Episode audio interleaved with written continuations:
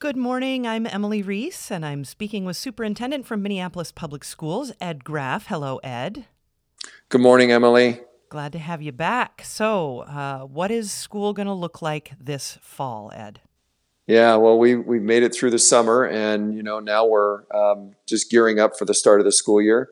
And so, with the governor's recent announcement um, uh, giving us the opportunity to make decisions, you know, locally that uh, support not only the health and well-being of our students and staff, but also the the best learning model that we can deliver for our students at the start of the school year. So, we are actually going to begin um, in uh, distance learning. We've created a dial of five phases to safe learning, and full uh, phase one has been full distance learning and of course, if you move across that dial, uh, the continuum, phase five will be full in person, where we hope to be at some point during the school year. But for us, starting at phase two, which is distance learning with supports, and so we'll be operating that um, certainly through the month of September and then evaluating and reviewing uh, not only our data, but the, the delivery of those services and how we um, may need to adjust based on any kind of uh, increased infection rates of, of COVID 19 um, or adjustments to uh, just opening it up further.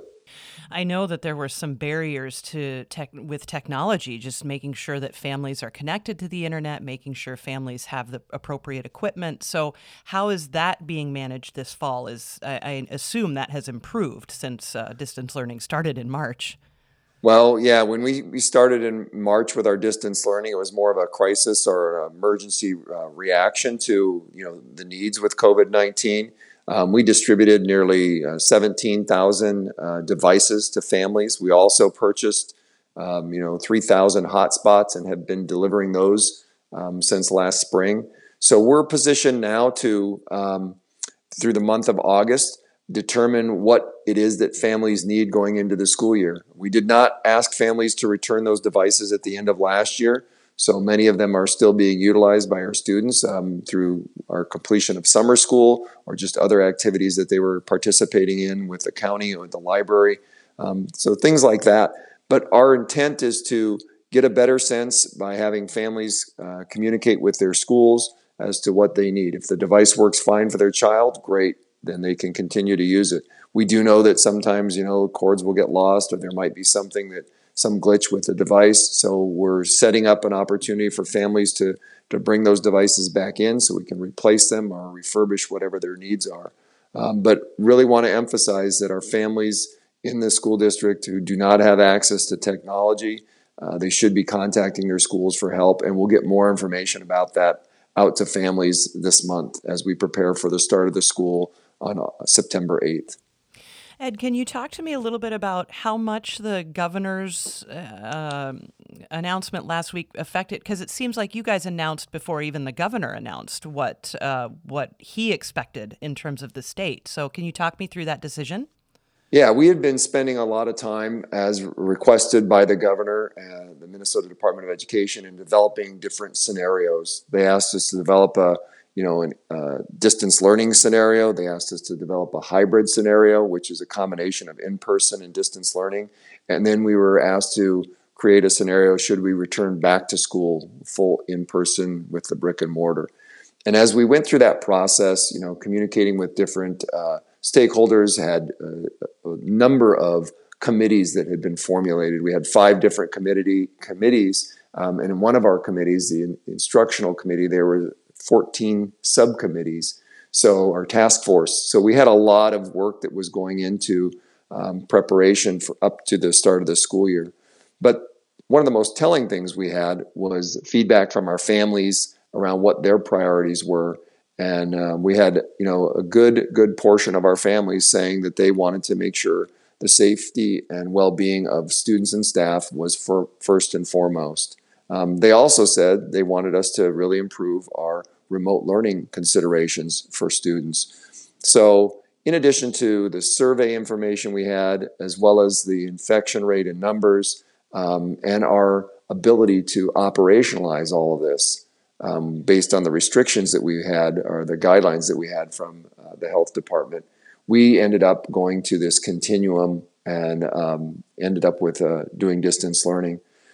I think there's another key point here that uh, has has been uh, talked about a little bit. And then with the governor's plan, you know, he, in allowing us to use health data for our decisions around each county, we know that Hennepin County is a very large um, county and it covers a, a, wide range of area in, in Minnesota.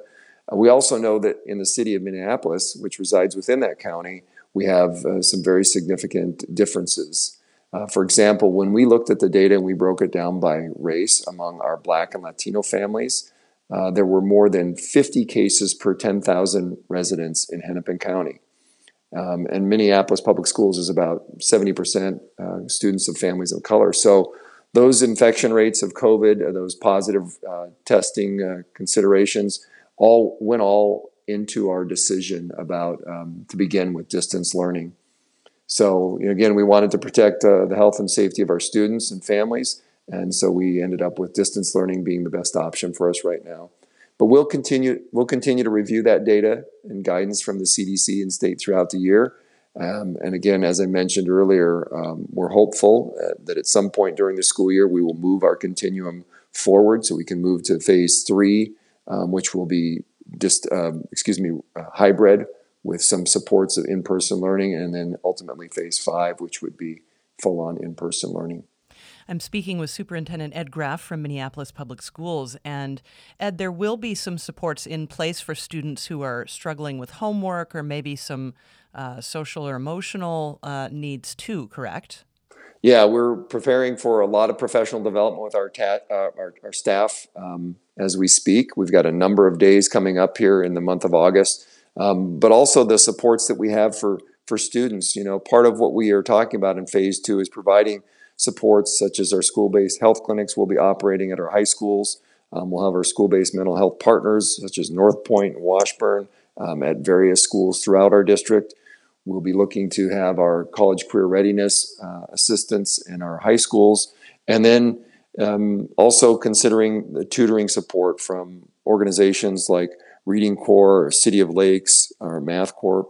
Um, so we've got those supports that we're building on uh, to assist with our distance learning model. And again, um, just really appreciative the the support, the community support that we have to try and make sure that this is as positive start to the school year and as safe as possible for our students and staff.